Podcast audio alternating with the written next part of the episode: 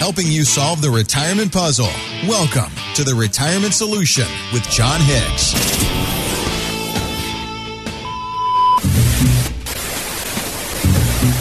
This week in TV history. Do you remember when Geraldo Rivera opened up Al Capone's vault on national TV and found nothing? Wasn't Al Capone living in Geraldo's mustache? Something like that. I feel like I remember that. Something Maybe like not. that. I was I was too young to remember that one. I've heard the stories about it. Uh, then a year later, The Simpsons debuted as a cartoon short on Fox's Tracey Ullman show. Here's a fun little fact about Heather Branches on this Jon Hicks. I was never allowed to watch The Simpsons when I was growing up. As you shouldn't. It, Mm-hmm. it has been a, a terrible show, which is why it's been on television for how many years? Since 1986? My mother thought that uh, Bart Simpson was a brat. He talked, and he was. He talked about it to his teachers and Oh, he his parents. was a brat. He was a total brat. Now, that's the thing is that I think I respect it as a show and that it's funny and it has the political humors and all those things. And as an adult, it's fine to watch. But I was a younger kid when that was on TV at first. My mother was like, "Absolutely not." I think she heard it say one just sassy line. So I can't remember what what it Sure. was. Absolutely. flipped that channel right off, and it never came on back on in my house. There's other things to watch. Other things to watch on Netflix. There are. And whatnot. Ooh, there's lots of good stuff to watch. Some of the things that help me avoid the news headlines that I can't seem to get away from. Ah, Doing the work that we do, we obviously have to keep up with everything that's going on in this world, while hopefully you, fair listener, listening to us on the radio right now, are able to do a little bit more avoidance of all these crazy stories we keep coming in and out of. But one story, every now and then I see one that makes me laugh and I really like, and I want to certainly run it by you immediately, sir. I recently read this one article that talked about the oh crap moments of retirement planning, events Oh, that can wow. derail you financially, events Oh. that I know you have seen happen firsthand. But that is kind of the start of everything that you do there on the Jay Hagan offices, working to help us avoid saying, oh crap, at least yeah. not too often in our retirement years, Jon. How do we go about doing that? Yeah, you know, I, it's a little unfortunate, but it just it, it's just how life works sometimes. Where something happens to us, and we're like, "Oh man," uh, or "Oh crap," or whatever. But we realize maybe we didn't prepare so well for that. You know, on this show, we talk about the big topics, the macroeconomic elements, like, "Hey, what do you do if you've got a pension buyout?" and or what happens if interest rates keep going up and how that affects your bonds, or you know, what happens if you have too much risk in your portfolio. But sometimes it's those things that we really don't love to talk about that really kind of impact us the most financially.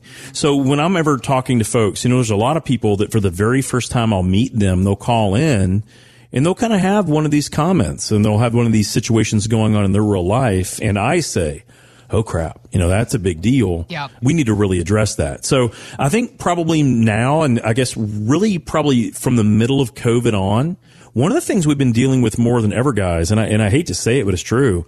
We've been dealing with a lot of fatalities where someone loses a spouse way too early. I mean, I'm actually, you know, right now thinking of, of a great client that I've had for over a decade. And he was in great health. As a matter of fact, he had just been backpacking out west and he went in for an elective foot surgery. Didn't think that there was going to be any issues in the world. Elective, no big deal. Right. Unfortunately, he didn't recover from that and he's no longer with us. kidding. And he was in great, I mean, honestly, for anyone in their early 70s, as far as being a figure of health, if you can backpack at all, Yeah. heck, in your 50s, much Yeah. less your 70s, that is a pretty good figure of health. But unfortunately, that happened. And we weren't thinking that that was even going to be the case. So what happens in those events? And so these are the types of things that we're talking about. An unexpected health event can cause us to really start looking at our finances. Right. Did we get it right? Did it happen correctly? And guys, you know that I'm crazy when it comes to taxation because I feel that so many of us are not getting it right. The things we can do to put ourselves in the best tax environment.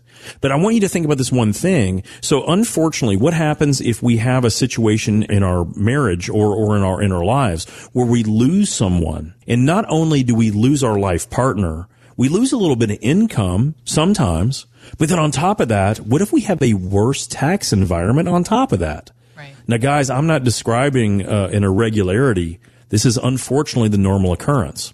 And I deal with this all the time. So unfortunately, when people come see me, it's like, uh, unfortunately, Jon, you know, I just lost a spouse. You know, this is very difficult for me. I don't know what to do. I keep hearing from all of my family and everyone else I should do nothing. And often that's a very good uh, thing to do. You don't want to make drastic changes in the beginning. But what we need to understand though is, is often if we can, before that situation, understand what would happen if we did lose a spouse in, in our uh, relationships. What would that do to our income? What would that do to us emotionally? Are we prepared? Do both spouses understand how the money's being managed? Right. But then more than that, do we understand what the tax ramification is to then be a single filer if the majority of our money is, as it often is, in all in tax deferred accounts? Because what we find, Heather, and it's really unfortunate, but it, it happens to be the truth, that we lose income, we have an emotional burden upon us, and we have a higher tax liability all at the same time. Guys, that can be avoided. But that means that we have to attack these problems before they've begun. This is why I say every week, matter of fact, Saturday and Sunday, all weekend, every single weekend, we need to have plans in place to solve for the things that we don't really want to think about. Right. And that's what my firm does. That's what we do for our clientele. We want to solve those problems before they actually become problems. But losing a spouse is a big one because that matters not just from an emotional standpoint, but also financially and also from a tax standpoint. Another situation that we run into all the time is when people have a tough time just making financial decisions. Sure and I get it. It's paralysis of analysis yep. or, or sometimes it's just a couple. Neither one of them have the same philosophy when it comes to investing. And I see it all the time. One of the spouses will say, you know, Jon, I'm very conservative. I don't want to take any risk at all. He makes me so uncomfortable with how he just, you know, acts so cavalier and invests our money a certain way. But having said that, he's done a good job for us. And on the other side, you see the other spouse and there's like, you know, I believe that we can make all this money, but you know, they don't have to know everything I'm doing. It's perfectly fine. Well, guys, that creates, uh, unfortunately, a little bit of a chaotic situation there yeah.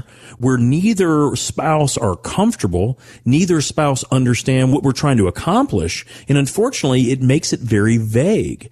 It is very easy to delineate certain accounts to do certain things, and a lot of the guys they understand. Hey, I see what you're saying, Jon. We want our Roths to be the most aggressive part of our portfolio because if it goes to the moon, then we pay no taxes on the gains. Right. And then at the same time, people understand our more conservative investments. We often like to have inside of that tax deferred account, like our 401k or our 403b or our a traditional IRA. Why? Because we're not expecting that hyper growth. We might need that to produce an income stream for us, right? So if we understand those things, what we understand by just going through the simple process of figuring out what our money should do for us, we typically get both people in line there where both sides of a marriage can actually feel confidence and comfortable comfortable knowing, oh, now I see what you're saying is yes, we do want some good things like Apple or Amazon or Microsoft or Google. Hey, take your pick. I'm not saying buy any of those things, but I'm just saying in general, if those are parts of your portfolio, we want those in places where we're not going to have to pay taxes on them if they keep growing the way they have. And lastly, unfortunately today, guys, what I want to mention, because this is unfortunately a truth and we keep hearing about it more and more and more in the media. They call it gray divorce. Mm-hmm.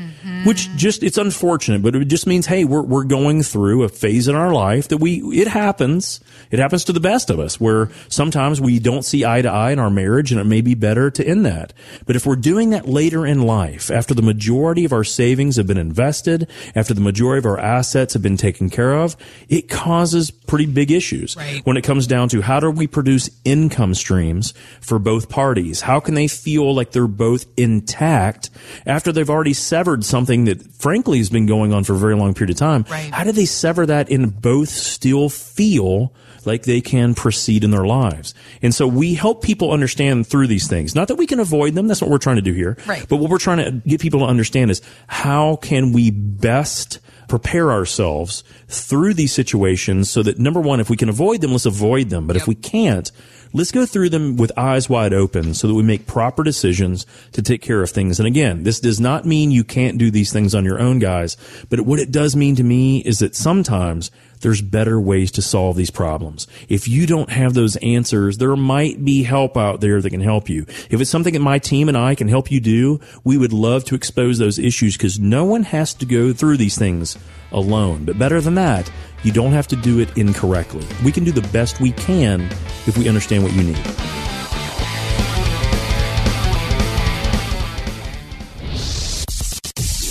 Have questions for Jon? Drop us an email at retirementsolutionradio.com. J. Capital Inc. is not licensed in all 50 states. To find out if Integrity Financial Planning Inc. is licensed in your state, please call 502-690-5635. J. Capital Inc. is not affiliated with nor endorsed by the Social Security Administration or any other government agency and does not provide legal or tax advice. Annuity guarantees rely solely on the financial strength and claims paying ability of the issuing insurance company. By contacting us, you may be provided with information about insurance and annuity products offered through Jon Hicks, NPN number 2293473.